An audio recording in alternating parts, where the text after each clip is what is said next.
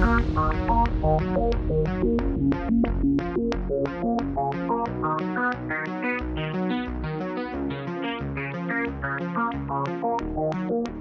everyone, and welcome to the Creative Commons podcast, where we congregate in the common room to talk about the creative industry.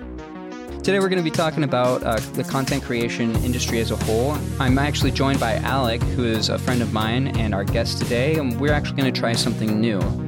Um, instead of me talking at an audience and kind of explaining different concepts, we're just going to kind of go over the content industry as a whole. Uh, you want to say hi, Alec? Hey, how's it going, everybody? All right. So, so uh, Alec, what kind of content do you watch? Because I know that you're you kind of always have something on in the background. Um, what are you interested in? Yeah, I do a lot of background noise, especially for my dog. But this stuff that I like, I actually enjoy sitting down and watching. A lot of car videos, so like Donut Media, Evan Shanks, uh, do some gaming uh, channels as well, like Call Me Kevin. Moist Critical does a little bit of uh, gaming, but I like some of his other content as well and then a lot of documentaries and a lot of like random stuff. The other day, I uh, learned how to grow mushrooms inside my bedroom, uh, so that's pretty cool too. Uh, and then of course, I hope you're not doing that for illegal purposes, but uh, no, edible mushrooms, edible. okay. So yeah, uh, anything else that you're into? Uh, big into GMM, uh, Good Mythical Morning.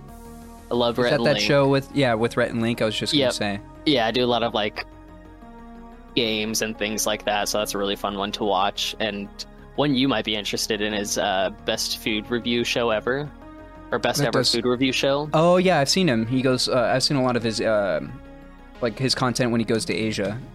Yeah, you kind of got to think like bizarre foods. Yeah. So I actually don't watch a lot of Good Mythical Morning. I've maybe only seen one of their um, pieces of content, and it was like their chip review.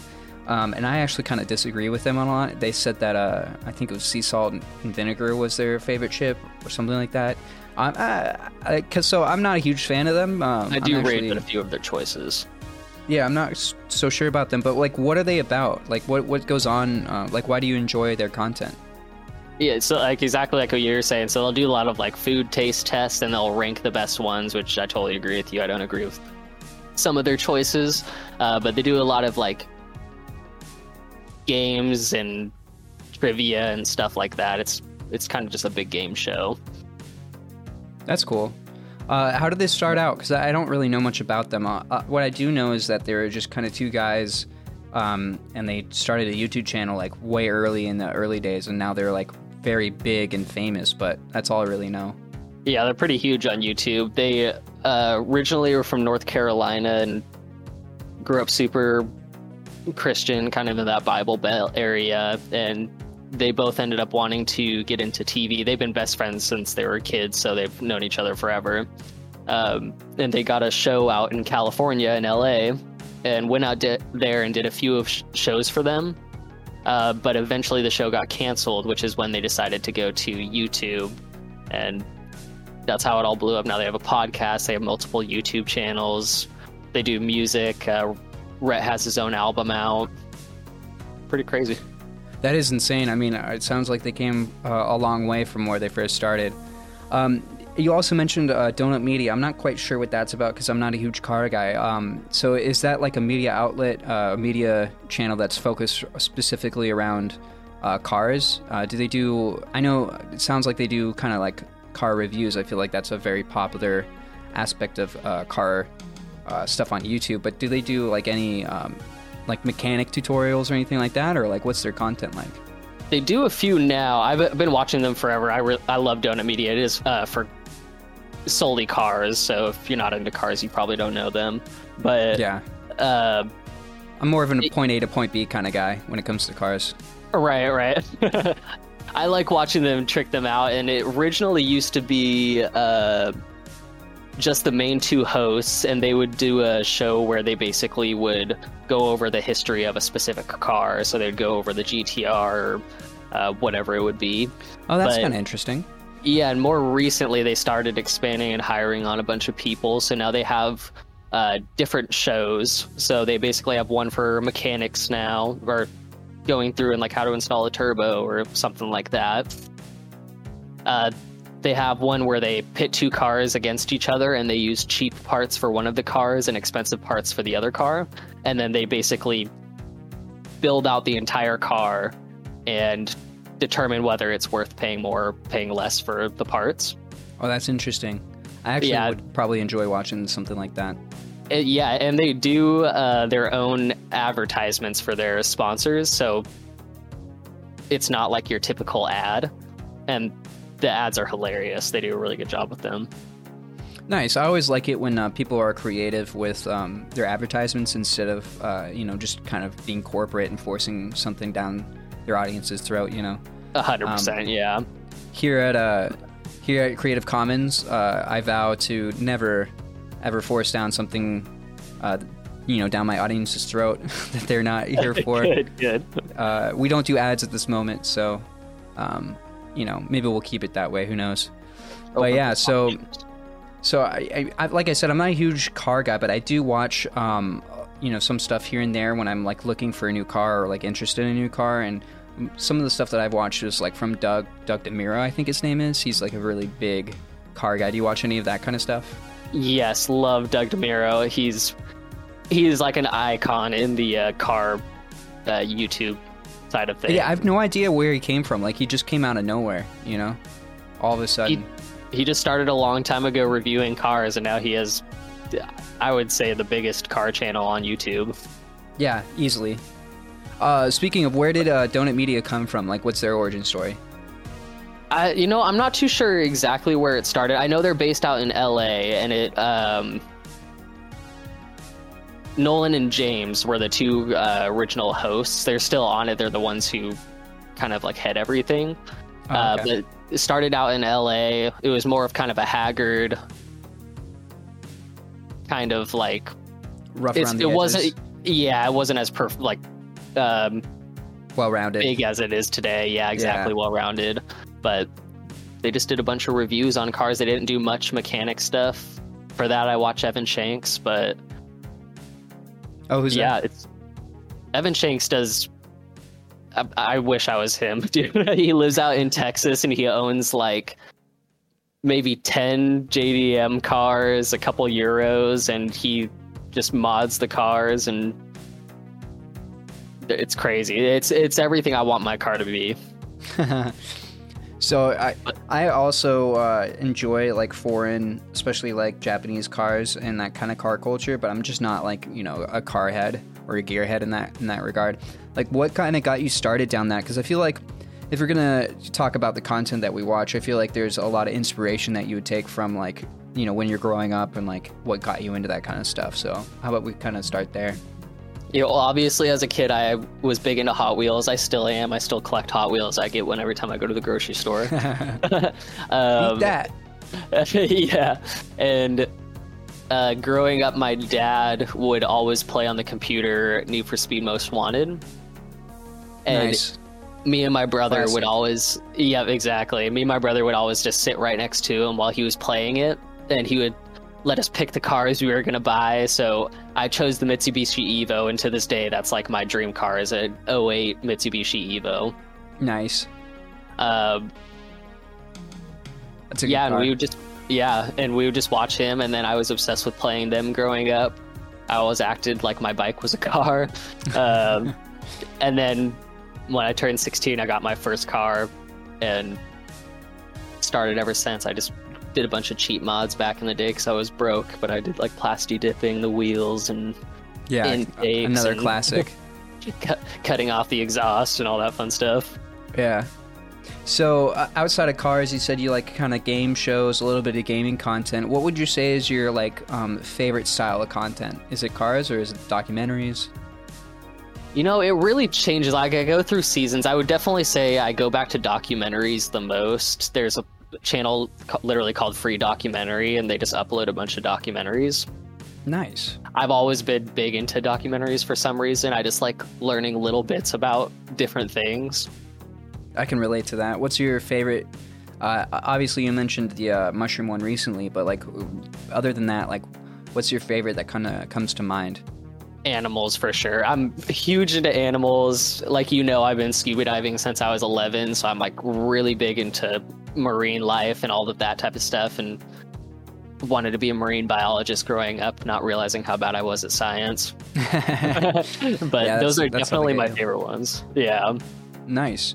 Uh, what kind of stuff do you not like? Uh, I hate ASMR. I can't stand that. Understand. Uh, what's what's the one where they eat a lot? oh, mukbangs. Mukbangs. Mukbang, Yes, I knew yeah. it was not the word that I was thinking of. yeah, mukbangs. I am not big into, and I'm not really big into like. I know, I know you are, but I I'm not really big into like the uh, Call of Duty Mm, yeah. scene. I think it's just because I'm not very good at the game in general. So Yeah, I mean, it's I'm not either. I kind of actually got into that funny story um, over the pandemic because uh, I sucked at Call of Duty growing up. Even though I play, uh, I remember being in gym class and everybody talking about Call of Duty, and I just kind of wanted to fit in, but I was too uh, bad at the game to really, uh, you know, gain kind of popularity. You know what I mean? So, Right. so I would just kind of try to fit in, and then um, uh, over the pandemic, I, I picked it back up again because I I hadn't played Call of Duty I think since like Black Ops Three, um, and mostly Black Ops Three. What I would play is zombies, so like I took a long break, and then um, I wanted to get good because all my friends were playing Warzone during the pandemic, and I was like, damn, I really suck. I want to get better, and so I started watching other people play and kind of picking up from what they, you know, what they do, and that's how I actually got into that. Um, so, I mean, I can understand where you're coming from. You know, if you especially don't want to like de- dedicate the time and you just kind of aren't a huge fan, then it wouldn't be the kind of content you'd be interested in. But uh, you know, for those who do want to kind of practice and get better, um, we'll be talking about it later on. But there's a few people that I watch that I think are really influential in that. You know. Yeah, yeah, yeah. I I think that's exactly what it is. I like the game, uh, especially when I'm playing with you guys, but it makes me too riled up. Oh, it's stressful, dude. It's like yeah, it feels like life and death at some points, and it, it's so annoying. Uh, especially this uh, Warzone Two, like the the newer game, is like so broken, uh, and it, like the game has always been kind of broken. So it's really interesting to like see how much the player base hates this version of the game and how they're coping with it. yeah. it's, it's always I like- tough. I like the games where I can kind of sit back and relax. Yeah, you said you're really into uh, strategy games. Uh, what, what? So other than that, because I just mentioned it, like you know, like what other kind of gaming categories are you into? Obviously, racing games. Forza Horizon is like my all-time favorite series. I have do you a watch 400 uh, do you watch any streamers who who do racing games Uh, there's, uh, what's his name? Uh, Dubs, I think it is. I don't watch too much on it. I the gaming content that I watch is mostly about the strategy games where I Oh, need okay. to figure stuff out, got it but so not too so much on that. so then what what do you enjoy uh, in general then going back to the question Uh, so the strategy, uh, I like a lot of indie games. So a lot of like small developers. So there's like a roguelike game that came out that's uh, called Brotato, where you're just a potato running around with weapons trying to stay alive. that sounds uh, cool. big into that. Uh, yeah, and a lot of just a lot of simulation games. I love tycoon games, where like I get to build companies and stuff.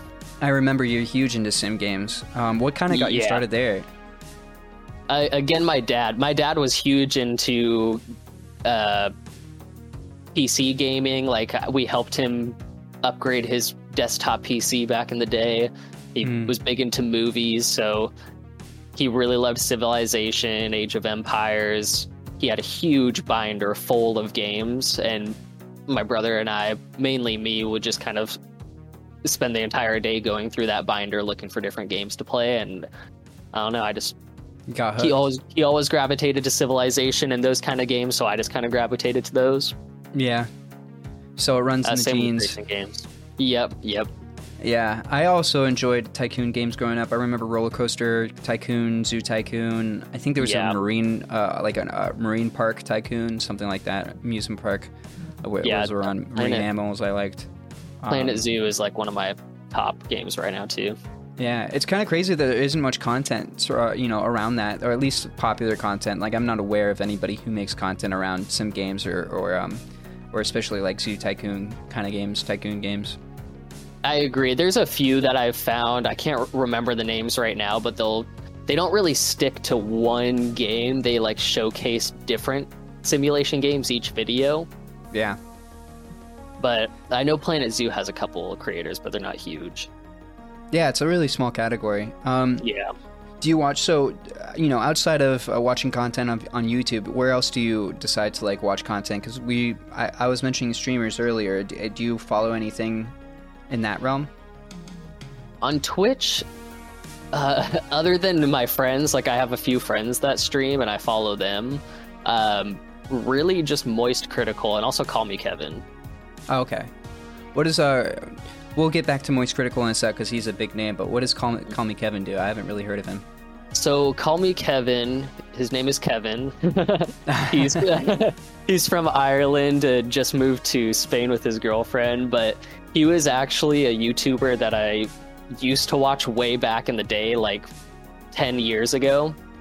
And I just recently came across one of his other videos, uh, one of his newer videos, and it just kind of hit that hit the feels. So I clicked on it and resubscribed, and I've been kind of watching him ever since. Uh, I th- he definitely has a younger, uh, Audience. yeah, audience than Yeah. me, but it's it's kind of that uh for the feels. Yeah. So speaking of, um, you know, I was gonna get into like kind of why you watch what you watch, and I guess we're kind of already there. But uh, is there anybody? I know you were talking about calling me Kevin as as specifically like in you know because of your nostalgia. But is there anybody that you still watch because of like nostalgia purposes, or or somebody that uh, was on your uh, feed that you were interested in, but like when you're younger, but you know now you kind of lost track of? You call me Kevin's the bit.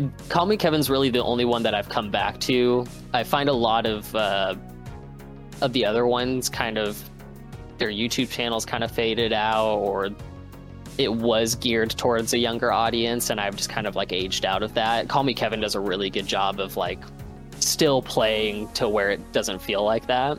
Yeah. But I was thinking about it the other day, and I was thinking of like Yodi Slaya.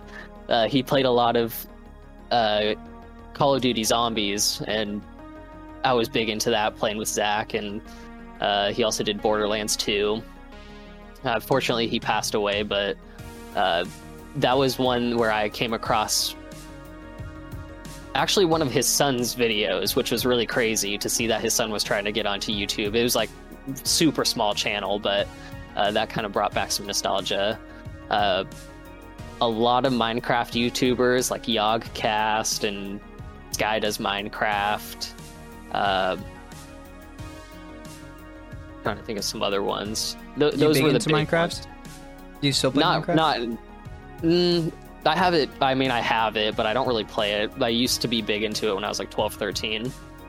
Dude, Minecraft is like a major aspect of the streaming industry. There's so many big names in the Minecraft sphere of, um, you know, streaming, and I don't know any of them because I'm not into Minecraft at all. I mean, I might know like a couple, like, um, I don't know if you know Karl Jacobs or F- Foolish Gamers or uh, Quackity. Um, I know their names. I don't really watch any of their content, but you know, like those are some of the major people that I'm aware of in that sphere. Um, Yeah, I don't even know them. I've I've really lost touch with it because I haven't watched it in like Minecraft videos in like ages. But Yeah. Yeah, it's one of those things where I feel like people just grow out of, but some people just don't. You know, some people enjoy that kind of stuff uh, well late into adulthood, um, and Yeah, you know, the- to each their own, obviously. But it's just not kind of my thing. Right, but the mod scene on there is like huge. You can do so many mods on Minecraft and make it completely different games. I can see why it is so popular. Yeah, I never do mod stuff. I also hear that they have like their own servers and like um, you know, like uh, like storylines to their servers. From what I understand, another Yeah. big name that I've heard is Dream, and and everybody surrounding him is like a part of what I understand. Again, I don't know anything about this, but it's called a Dream SMP, which is like their server, and they have like a whole storyline um, that placates to like a, a bunch of different like to their audience, which is mostly children, from what I understand. But it's kind of crazy um, how big they are and how big that whole scene is. You know, It is, yeah, and that's pretty much all Yogscast did too. It was two guys, and they just did these like adventure mods where there'd be a whole story and they'd make it super cinematic and make it look really epic and it was pretty fun. I think they got in a fight or something and split up, but Ah, that that was after I stopped watching them. yeah.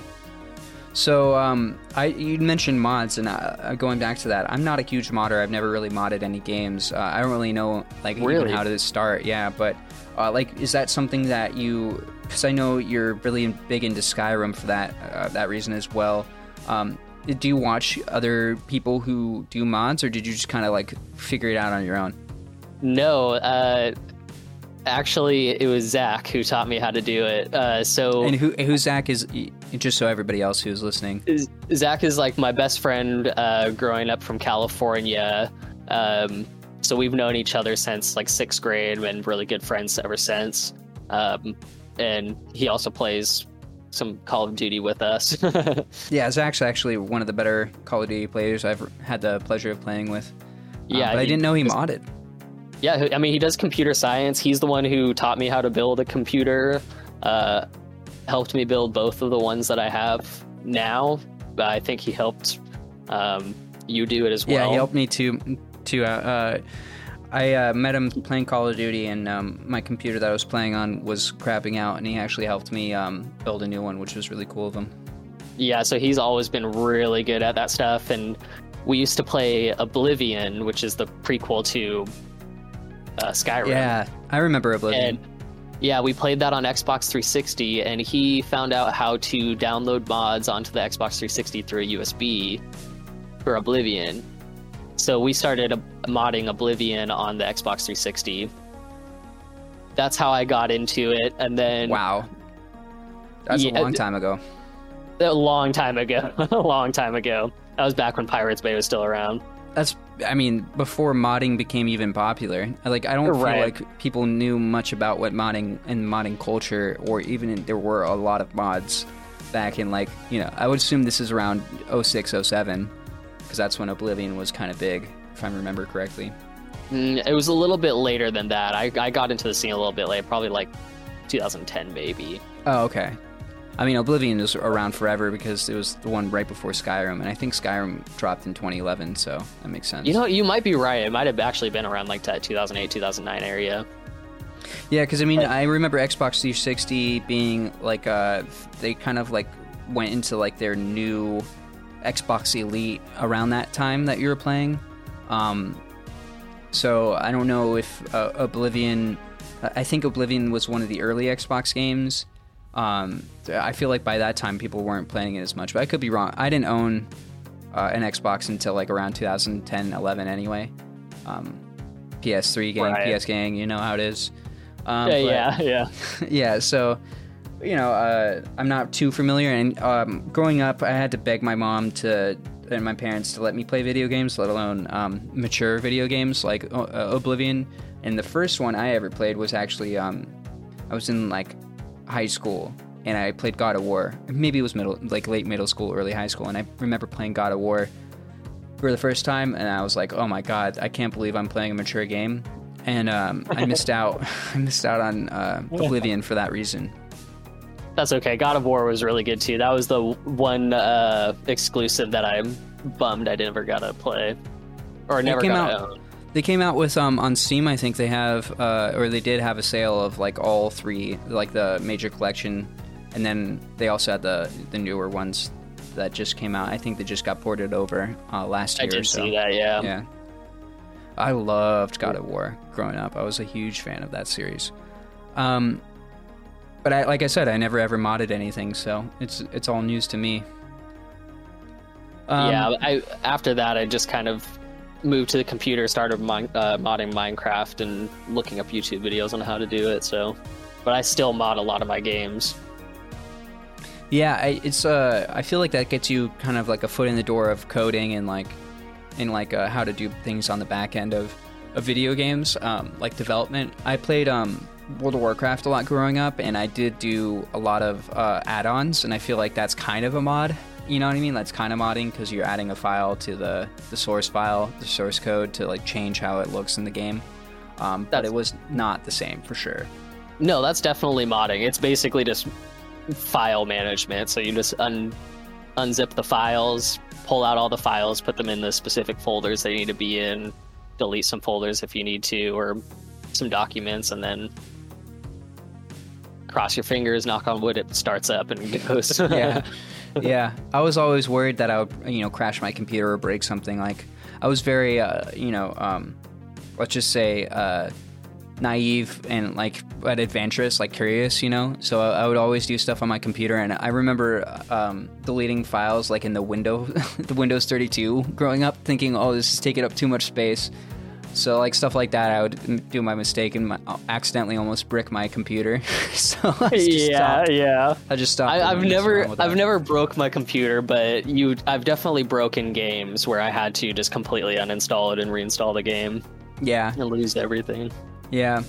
So uh, we're gonna kind of shift gears here, and uh, I want to talk about. It sounds like you don't watch a lot of streamers, um, but I don't know if you're aware of this, but there was the the streamer awards that just happened uh, March 11th, and a lot of the categories that you watch were uh, featured, um, and people were nominated for them. Uh, and I'm not sure if you know anybody, you know, that was nominated or not, but um, this kind of happens every year, and um, it's it's actually one of those things where you know it would definitely uh, open up people, especially who are interested in the categories that were, you know, like like you were talking about, like uh, RPG or or sim or strategy or um, all these like you know we were talking about um, MMORPGs. I know you don't play a lot of them, but for me, Right. that's what I was kind of interested in growing up. So it opens a lot of people up to these new creators who are coming out and, and posting content on, on Twitch, live streaming, and also on YouTube. Um, and there's a, a lot of people who um, like big names in their in their industry who actually, um, you know, for the one for the first time this year. So, did you have a chance to watch that at all? No, I haven't. I have actually haven't seen either of them. I know they they've had a couple years of that, but I haven't got the chance to watch those. Yeah, I mean, it happens like I said ar- around the time of the Oscars. Um, I some of the you're saying you play a lot of strategy games. I'm not sure if you play any of like uh, League of Legends or Dota or anything, but um, the the main one that the, for the strategy games, uh, the person who was nominated and won was actually BoxBox, which uh, he actually was also um, featured in uh, I believe it was Ludwig's um, chess boxing tournament, and I th- Okay. think he also won against his opponent there, if I'm not mistaken. Um, so he's a big name to watch out for for, for League of Legends and um, Dota and other strategy games. Um, also, you know, I don't know if you watch or play Valorant at all, but that's a up and coming uh, or currently a, a major game. And uh, there were there was big competition for that one. I don't know if you know about the whole drama behind that at all, but uh, there was um, the major players in that kind of scene are, are Tarik, um, Quarter Jade, Kyedae, and I forget the fourth. You have to forgive me. I forget the fourth person who was nominated. um, but Kyedae actually won, uh, out you know, out beating out uh, Tarik. Who do you know anything about? Do you know anything about this scene? No, not really. If it's a popular game, I probably don't play it. That's fair. That's fair. Well, I'll explain a little bit of it, and we'll just get back to to other conversations in a sec. But uh, Tarik is uh, a, was a professional CS:GO player, and, and is currently a, a professional Valorant player because they're practically the same game. It- right. And and uh, he's like the biggest Valorant streamer on the platform. Um, and Quarter Jade and Kyedae are also major major streamers uh, for Valorant, and they're both female. Um, Tarik is is uh, male, and um, there was a lot of drama behind uh, this this category specifically. Actually, so much so that they dropped the category for next year because there were like apparently death threats. People were really oh, unhappy dang. yeah, people were really unhappy about who won, and and um, when Kyedae won, a little background actually, Kyedae just was diagnosed with, uh, I believe it was like advanced stage leukemia, like a week before, two weeks before the of the awards, and so That's people crazy. People speculated that she won for that, and uh, when she came up, she said it was her make a wish to win, um, which I mean I thought was kind of a funny joke, but a lot of people didn't find tasteful, and um, Yeah, so so there was a people from the other fandoms were really pissed and uh, you know upset that their people didn't win. Uh, something about the streamer awards is that everybody who's nominated and everybody who wins is fan voted, so it's like whoever has the bigger fan base. Um, and so people were really thinking that it was going to be Tarik, uh, but Kyedae won out. So it was it was one of those things where you know um, there was a whole bunch of drama that if you're not you know following this space you might not know about, but they actually got rid of it because of how it was handled. Um, it was kind of crazy. That is insane. Yeah. A little empathy, maybe. Huh? A little empathy, maybe. a little empathy. I, I, for me personally, I think you know, um, I wish Kyedae the best. I hope she recovers. It's it was really sad to hear that she was diagnosed with that. That's never something that you want uh, to hear from a doctor, and she was handling it really well. Um, and kind of, I feel like she. I remember her saying that humor is the way that she was kind of uh, coping with the news, and so I Right. completely understand why she said what she said. But it's just unfortunate, especially in the streamer space. Uh, like people are just insane. Uh, like fan communities are just rabid, and um, you never know how people are going to react. So it, it's kind of a bummer um, that this kind of stuff, uh, you know, influences uh, the award ceremony um, for next year. You know. So anyway, uh, speaking of, uh, you know, we just got over the streamer awards and everything, and um, it, it's, uh, you know, I feel like because people are very interested in uh, these kind of um, award ceremonies and they're all fan based and fan nominated and fan voted, a lot of that is actually probably to do with the algorithm, wouldn't you? Th- wouldn't you say? Yeah, I think a lot of it has to do with the algorithm. I feel like every time this has to do with all social media platforms too. Every time they try to make it better, I feel like it gets worse. Where you kind of get funneled into specific content creators or certain content that you watch and you can't get out of it. Yeah, I mean, I feel like it's very influential, especially when things are fan nominated and, and the size of their communities have a huge influence on these kind of awards. I feel like the the algorithm is specifically, um, you know, it, it- like one of the major influences on these kind of things. And um, I don't know if you know anything about Twitch and their algorithm, but they're actually notorious for not being uh, great at discoverability. It's really hard to find somebody new on their on their platform.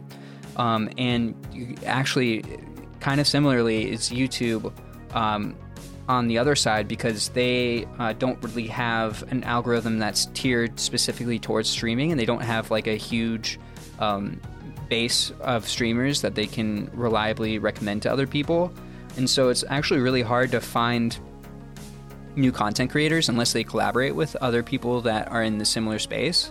And so I feel like, um, like you're saying, you know, that that kind of ends up into you know funneling people into uh, you know one singular community or uh, you know maybe uh, like sort like a group of people or a clique of people in within that kind of sphere, and it's really hard for people to get out of that. And um, one of the things I do enjoy about the Streamer Awards, going back, is just that um, you know it's it's one of those places where you can discover new creators and, and new um, and maybe some smaller creators that you wouldn't have seen before. Uh, you know, in, in in the categories that are being nominated, like. Uh, to show off these hidden gems, for example, was one that was about smaller streamers um, you, that you'd never get to see. Um, but you're right. I feel like the algorithm um, is kind of negative in that way, um, and it it always ends up influencing people's taste profiles. And going back to how we were talking about what we like and what we don't like, there were so many changes uh, growing up. Because I, I mean, I, I know I grew up during um, the time where you know YouTube was just a fledgling. Uh, before it was even owned by Google, really, it was just a fledgling uh, website and uh, I remember, you know, the transition and everything and how it all changed and kind of became more corporate and how the algorithm changed. And uh, it's it's crazy how many channels just kind of die off just because of the algorithm, you know? Yeah. Yeah, and I I go especially on Twitch. I go out of my way to find the smaller content creators, which is not very hard. You do one or two scrolls, and you're down to people who have less than hundred viewers. Well, most people on Twitch are, um, you know, like 99.9%, I would want to say. I don't have the exact numbers, are, uh, you know, one viewer or under. like a lot Right, of them right. are not famous. Um, you know, if you have hundred viewers, you're in like the top one percent already of Twitch, which is kind of insane. That is crazy. Yeah. I, I try I try to do the same on on YouTube as well. Like a lot of the ones that I mentioned earlier were the bigger creators, the well-known creators, but like the guy who showed how to grow oyster mushrooms in your bedroom was uh he does just a bunch of gardening stuff. I live in an apartment, but for some reason I'm fascinated by that. One can dream, right? You know, you're growing your own growing your own vegetables. yeah, you're preparing for the future where you have your own land, hopefully. Right, right. But yeah, the algorithm definitely has a way of. If I go and I watch one video of, say, PewDiePie, who I don't watch re- ever really, I think I've seen a couple of his videos, but if I go watch one of his videos, it's just going to flood my recommended with Yeah, isn't that crazy? videos. Yeah. I actually, how I got into watching streamers is it's kind of a crazy story. I ran out of content to watch during the pandemic, and um, I was on YouTube and I was just scrolling through, and then people like streamers clips from their channel started popping up on like you know clip channels and stuff like on my um, on my YouTube page. And I, I didn't know anything about Twitch. I didn't know anything about streaming. Um, and I started clicking on these clips, and I was like, "That's entertaining." But then it just flooded my uh, recommended page, and all of a sudden, just a bu- like clip after clip after clip after clip, to the point where most of my uh, recommended channel is now clips or like people I don't even like or people I don't even watch because they're trying to recommend me to watch people. Like, for instance, um, a lot of these now are like XQC. I'm not a huge fan of XQC. Um, I do watch him occasionally, and I think he, you know, for the most part, I can, I can understand the appeal. Um, but like, I wouldn't have known anything really about his content or watched his content if it wasn't for his clip channel. And um, the same thing kind of went with uh, how I got into uh, Hasanabi, which is another very famous uh, Twitch streamer. Um, was actually just through his what he calls the industrial his clip industrial complex, which is just a bunch of creators because he releases his IP uh, to his fans to like clip anything and, and make content out of anything that he does on his channel. And so I just got a, a wave, a wave of channel after channel after channel of like Hasanabi stuff, and it like forced me to to kind of watch his content. Um, so the algorithm can be a bit uh, abrasive at times and like really forceful um, in that regard. It, it's kind of crazy how it influences how much content, what kind of content you watch. Yeah, and you really, if you want to get out of it, you really have to work to change it. It's tough. I, I'm stuck now. I don't want to watch anything on my recommended channel. I scroll for like 10, 15 minutes trying to look for something. I'm like, damn, nothing, nothing good that I want to watch is out, and I just end up like getting off of YouTube and actually moving Yeah. towards more Twitch stuff because at least there it's kind of you never really know what you're gonna get. You know what I mean? You have a kind of an idea of when you watch somebody, but like it, especially if it's variety, you know, there's a lot more spontaneity and a lot more um, variety of, of different types of content, um, you know, comparatively. So that's why I just kind of moved over to the to the different platform. I, I really wish both of them uh, fixed their algorithm. I feel like it's a big point of improvement that they could both work on, and um, especially with uh, I don't know if you heard about this, but uh, Susan Wojcicki, uh, the CEO, former CEO of YouTube, just stepped down, and she was a huge role. She played a huge role in how the algorithm changed at YouTube between like 2014 and, and you know 2023. So uh, every time the algorithm changed, it was kind of like up to her on, on how that happened, and um, we'll see how it ends up now because the, the trend has been that it's always been like you know more ads um, you know more content towards uh, you know stuff that will retain viewership and and click get people to click on stuff and not necessarily you know content that people are actually interested in Right. Yeah, I did hear about that. I, I mean, I don't blame her. I heard there was a big lawsuit against her and uh, YouTube and Google, which she's big in Google as well. yeah um, I don't think quitting, you know, gets you out of a lawsuit, but I can understand why you wouldn't True. want to be uh, in charge of the company, especially when you're being investigated. face investigated. of it. Yeah, Yeah. yeah, got her golden parachute, got the heck the heck out of there, you know. Um, I don't blame her, but it's going to be interesting to see because also, did you hear about this? Uh, the Twitch CEO stepped down. like last. I uh, didn't. Last I didn't week, hear about two that. weeks ago. Yeah. Um, Emmett Shear, who's uh, known famously for not being known as the CEO of Twitch. he's he's really uh, apparently was really uninvolved in the company, and there's a meme. Uh, that Charlie Moist Critical uh, kind of introduced me to, which is like he, his conspiracy theory is that Emmett Shear didn't even know he was CEO of Twitch. He was that uninvolved. Yeah, I always hear that joke from him. yeah, but uh, so he just stepped down, and um, I'm not sure who was who's replacing him. But it's it's going to be interesting to see. Um, oh, that's right. It was uh, the market. It was somebody from the marketing team, I think. Um, they're so they're going to change their policies even more now because obviously when you have a, a change in in CEO, it's going to be a major change to the company structure. So you know, now that you mention it, I did see Moist Critical's video on that. Yeah, let's talk about that for a sec. So, um, I enjoy, you know, going back to what kind of stuff we like watching. I enjoy a lot of news and modern, like, current events channels. I like, uh, I like Moist Critical. I like uh, Hasanabi, and I like uh, Ludwig's uh, Mogul Mail. I think all of them uh, kind of do the same content, um, but ha- add their own take, and you get a different uh, viewpoint on a lot of them. Um, but Charlie is like was is like one of the first people to ever do this. Um, so it's really interesting to see how much he's blown up, especially recently uh, over the last couple years. Uh, he hit I think 10 million subs uh, this past year, I want to say, and just keeps growing and growing and growing. Uh, when did you kind of start watching him, and why? Actually, more recently. So I, he's been big for a long time, from what I know. But I've actually only started watching him maybe within the last year, two years. I've seen a few mogul mail videos, like I watch those every once in a while, but that's been within like the last couple of months. They just started getting recommended to me. Yeah, funny how that that works. Yeah, algorithm funneling me. Yeah. but Yeah. Uh, I- so you don't? I mentioned Hasanabi. It sounds like you haven't been advertised his kind of stuff or or watched his takes on a lot of these different, um, uh, you know, current event. Uh, no, I haven't gotten stuff. into that algorithm yet. I don't actually know who that is. Yeah, actually, uh, so I can explain for the people who don't know. Um, Hasanabi is Hassan Piker's channel.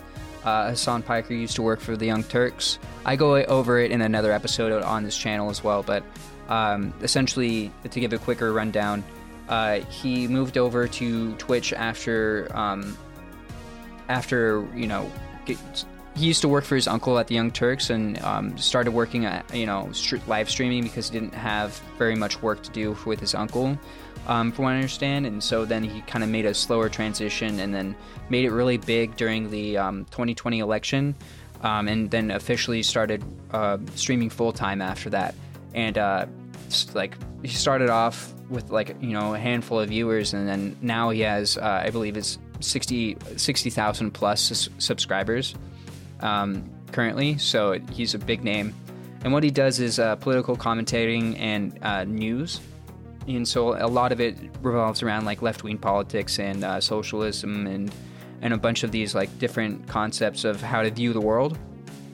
And so when you watch a lot of like Charlie's uh, breakdowns on current events and, and that kind of stuff, you'll notice, I don't know if you have, but now you might, uh, that he's very centrist in what he says. And he approaches it from a very um, like moderate centrist uh, viewpoint, not to like offend anybody, but to you know make it the, like appeal to the most amount of people as possible where I think you'll get a different view, obviously from Mogul Mail and also from Hassan. They're they're just different viewpoints on the political spectrum um, that you'll notice like now if you watch any of them, like influences what kind of content you'll get. Even though it's the same topic, you'll just get a different viewpoint that you might not have considered before. But uh, a lot of people hate him. A lot of people hate him. so you know, if if it's that's not your thing, I completely understand. But um, for me, I enjoy getting a view uh, of like coming from that kind of um, political alignment, just because it's not something that we have a lot of people who, you know, are famous and talk about that kind of stuff. Right. Yeah, I'm not big into the whole political side of things. I do like a little bit. Like I watch a lot on the Ukraine war and things like that, but I find it very polarizing and uh, it's getting very extreme nowadays. So I, Oh, I, yeah. I I enjoy the centralist kind of view. Well, that's what makes Charlie so unique and, and popular. Right. You know? Um, that's why he has 10 million subscribers. I don't even think, uh, I think Hassan's channel just hit 1 million, uh, like this past year. So that's, that's probably why. Yeah, yeah. Um, so going back, uh, you know, we'll, we'll talk about the algorithm. We were talking about it, and um, I noticed there's a bunch of, you know, we are talking about politics and the algorithm, and I, I noticed there's a bunch of uh, changes that happened uh, in my lifetime to how the algorithm uh, started off into then being what it was before the most recent change, which you, you know was more of like a pipeline for extremism. You're talking about how politics um, has kind of created a schism in America uh, between the left and right, and a lot of conflict.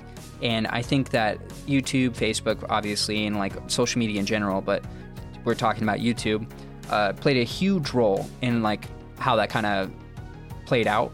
And in 2016, around the election, 2015 maybe, uh, a lot of people were getting uh, like extremist, um, you know, anti-Islamic or even like pro-ISIS uh, ads, and they actually had to change their algorithm, um, and because people weren't like the ad, the ad, uh, the advertisers, the advertising agencies were really against um, this and actually pulled their ads from YouTube, and so a lot of creators weren't getting paid, and it was actually I don't know if you remember this, but it was called Adpocalypse.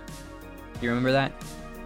I don't remember adpoc. I remember like uh, the extremist videos being blasted on the news, uh, how bad it was, but I don't remember the ad pop- apocalypse necessarily. Yeah, so that happened, and then they reformatted how like they completely demonetized everything. There was like a that led to the demonetization of channels, which then created this uh, issue with um, with creators where they couldn't, you know, get income from their channels anymore. And so this caused a lot of conflict at YouTube. And I don't know if you remember this, but there was actually a um, huge uh, event that happened at the YouTube headquarters where um, a woman came over from, I believe it was from Southern California, drove up and actually started shooting at YouTube headquarters. Uh, and she What? actually injured a couple people. And I think she might have even, uh, I think she actually ended up dying. I can't, I can't remember exactly what happened, but somebody did die in that event. I'm pretty sure. Um, but she critically in- injured one person, and then um, eh, you know uh, injured a, like two other people on top of that. And um, it was this whole thing that happened specifically because her channel was demonetized. She couldn't she couldn't find any um, any way to monetize, and YouTube wasn't working with her, and she decided to take her frustrations out. And so even so, then after that, they changed the algorithm again. And so that's kind of where we're at today, where this algorithm is, is more focused around, uh, you know, monetizing for the their creators and and creating an income for them. Um, but that's actually how the create economy shifted from being focused on advertisers into being focused on sponsorships and memberships. Um, so it's kind of interesting to see how that all played out. Do you know anything about that? No, that's crazy. So she was a content creator. Yeah, uh, I can't remember That's exactly what she focused on, um, but she was a content creator, um, and she was fed up with uh, how YouTube was handling her channel, and she was demonetized, and she couldn't make a living, and so she decided to take it out uh, at the people on the people at YouTube. Um, I remember being uh, not too far away from YouTube. I grew up uh, not too far away from YouTube, the headquarters in the Silicon Valley. So I remember this happening as it unfolded, being really big news um, in the surrounding area. Uh, I believe there was like a whole. It was like like a few hours where you know she she was there and the uh, raving and, and ranting a bit, and then started shooting at YouTube and they shut everything down and like they had to call the cops and like um, it was kind of I don't want to say it was a hostage situation, but it was kind of you know what I mean, like where they just kind of like have a standoff. That's the word I was looking for. They had a standoff Right. with her, and it was this whole thing. but people don't remember this. I feel like you know when you bring it up, I feel like not a lot of people have it ha, like realize how influential this kind of time 2016 2017 in YouTube was. You know, 2018. Yeah, I I don't remember that. I remember when swatting was big. I I remember. I mean, recently Twitch did a, a ad revenue change. Yeah. Uh, w- where didn't they cut it to like 70 30 or something like that? No, so so if we're talking about ad revenues and, and sub splits and the way that creators monetize, um, which I think is a really great topic, uh, it was officially 50 50. It always was officially 50 50.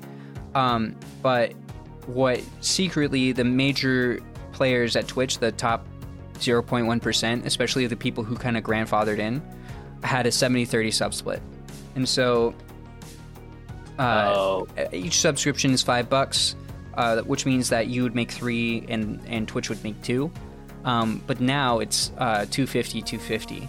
And I mean, that doesn't, 50 cents or whatever doesn't sound like a huge change, but it adds up, especially when you get big enough to where it's like, you know, that's thousands, if not maybe millions of dollars. Um, Right. Okay. So that didn't have to. That didn't have anything to do with ad revenues then. It was just No, well, the, it did. So Okay. the reason why they changed the sub revenue is because they wanted to encourage people to run ads because they have so many, they have so much right. uh, inventory when it comes to their ad space, but they ha- don't. Nobody, nobody likes ads on Twitch. Everybody hates ads on Twitch because they're the most invasive ads. Uh, everybody uh, doesn't like them. They play during the beginning of your the stream when you first come in, and and eighty percent, ninety percent of people don't stick around for those. They're called pre-roll ads. hmm So when you go, when you log on to a channel, you know that you aren't subscribed to, you immediately get hit in the face with like uh, like a minute, two minutes worth of ads. You're not going to stick around for that. So that was why you know they incentivized it by cutting down on um, on the sub sub revenue sub split and force people to do other things like they have bounties, which is like running ads in front of your community while you watch it on stream. Um, they force people to do that kind of stuff, and they also incentivized uh, running ads. So like instead of, I think it was like two minutes total before this this change, it's now like eight minutes total of ads per hour, and that's like more than traditional tel- television, what I understand. I could be wrong about like the crazy. numbers, but it's an insane amount of ads. That is, and I am definitely one of those people that click away if I'm not hooked right away. Yeah, so I mean, it, it, it incentivizes people to subscribe to get rid of the ads, um, but like, not everybody can afford five dollars a month for you know a handful of people that they enjoy. That can add up really quickly, and um, the creators got kind of upset because a lot of them, like I said, hate ads because it ruins um, it ruins their channel st- statistics. Nobody sticks around for that. So um, there was a huge drama uh, surrounding that, and you know, cutting down already on somebody's uh, sub revenue um, is like a major hit, you know, to their income. So it actually spurred uh, somebody called Trainwrecks TV. I don't know if you know who that is, but there was a bunch of drama surrounding uh, gambling, and he was involved in that. And um, over the last year or two. And it caused uh, Trainwrecks TV to actually um, partner up with Stake.com and start Kick, uh, Kick.com, which is currently trying to be um, the competition to Twitch and I guess now YouTube, but mainly Twitch, um, by in- increasing the sub revenue split and not having uh, as many DMCA rules or as much uh, control as, uh, or you know, for their policy for streamers, what they can and can't do. Um, comparatively to Twitch, because Twitch is very strict on what creators can get away with. Have you heard about Cake at all?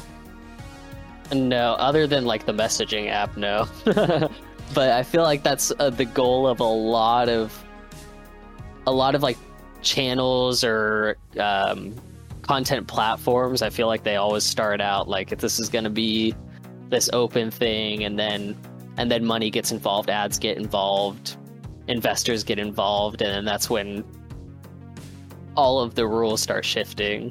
So Yeah. hopefully they'll be able to keep it like that, but Well, here's the thing. So um, there's a reason why um, Twitch has their policies the way that they do. Um, and it's because nobody wants to advertise on a platform that's lawless. Um, you can't because what happens is um, when you don't have any rules to enforce um, against, uh, you know, stuff like, uh, you know, major infractions that you know will offend people, uh, such as racism, nudity, uh, you know, graphics, Swearing. stuff like that, swearing, yeah, all that kind of stuff, um, or even DCA, DMCA laws. Uh, what happens is nobody wants to advertise because it's too much of a risk against their brand. So um, that's why Twitch is mainly focused on, um, you know, enforcing those rules. Uh, but what happened recently with Qui- with Kick is that uh, a lot of people from Twitch moved over. Um, one of which was Adin Ross, who is a uh, a Jewish streamer. Um, I think he just retired, from what I understand. So I'm not sure if he's still going on, but he was a Jewish tr- streamer on Twitch and moved over. He was known for NBA 2K games and, and stuff like that. And he moved over to Kick.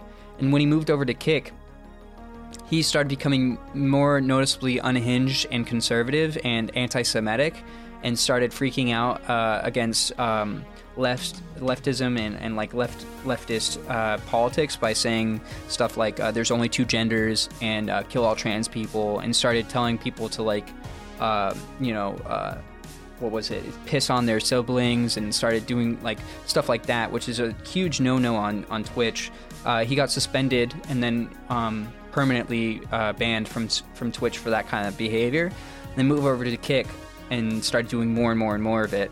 Um, and even hosted a Nazi on his platform, which is, I mean, ironic if you ask me, because he is Jewish.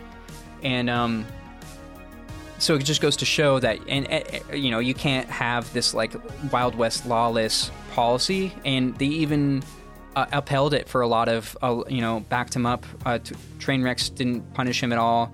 Um, a couple times he said we can't have that, but for the most part, you know, up until recently, uh, Adin was able to get away with whatever he wanted. Um, so uh, you, I don't believe that it's the right thing to have, uh, you know, such a unregulated space. I feel like once that happens, a lot of right wing extremism and like you know, um, fascism and anti-Semitism and racism kind of pops out. Like you know, kind of reminiscent of like how 4chan was uh, back in the day. Do you remember Right. 4chan and what, how that was? Yeah, and same with like Vice used to be very controversial like that, but I feel like back in the day it used to be more acceptable to have those kinds of cancel culture wasn't a thing yet. I think cancel culture really put a shut down on that. Everything has checks and balances now. Um, Well, you'd think. So I I think just it don't think created it more of a schism, like we're, what we are talking about earlier. So, I mean, it's kind of. Uh, that's what. That's actually what got Adin Ross to stop streaming. He said he just felt like cancel culture has um, created like a a space where he didn't feel comfortable being on on the internet anymore. I mean, rightfully so, because he was being a huge piece of shit, in my opinion. But yeah, I was gonna say in that case, I think he got what he deserved.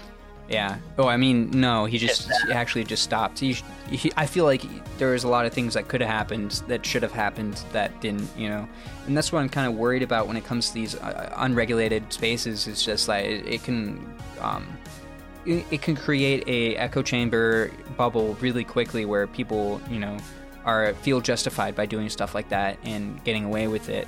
Um, and if you don't have advertisers to worry about anymore, then there's nothing stopping people from um, being unhinged like unhinged like that, you know. Right. But um, Kick, the reason I brought it up is because they have a, I believe it's 95 to 5% sub split. Uh, YouTube has like a 30, uh, a 70 30 sub split where 70 goes to the creator. But 95 is like the highest it's ever been um, for creators. And a lot of people are seeing that as an opportunity to make more money. Obviously, rightly, rightfully so. But uh, it's going to be interesting because, you know, when you change platforms like that, your audience has to follow hmm and you know um, it's it becomes competition and uh, while competition obviously brews uh, you know spurs innovation and um, is normally a good thing um, when it's unregulated it, it can uh, it can get out of hand really quickly um, similar to how TikTok is to uh, Instagram or you know to to like other social media platforms because it was so unregulated it, it just got so um, out of control you know really quickly Yeah, TikTok's really cracked down on that. I think Vine was a really good example of that, though. yeah, I feel like Vine was a little more um, reasonable. I feel like Vine didn't get as unhinged as TikTok, but Yeah, TikTok is pretty crazy, but yeah, yeah. I love it. But anyway, maybe that's a maybe that's a t- conversation topic for another time because it looks like we're running out of time for this episode. So I just want to say thank you so much for talking with me. It was a great uh, you know episode, and uh, I look forward to talking more with you uh, next time. yeah, thanks for having me on. All right.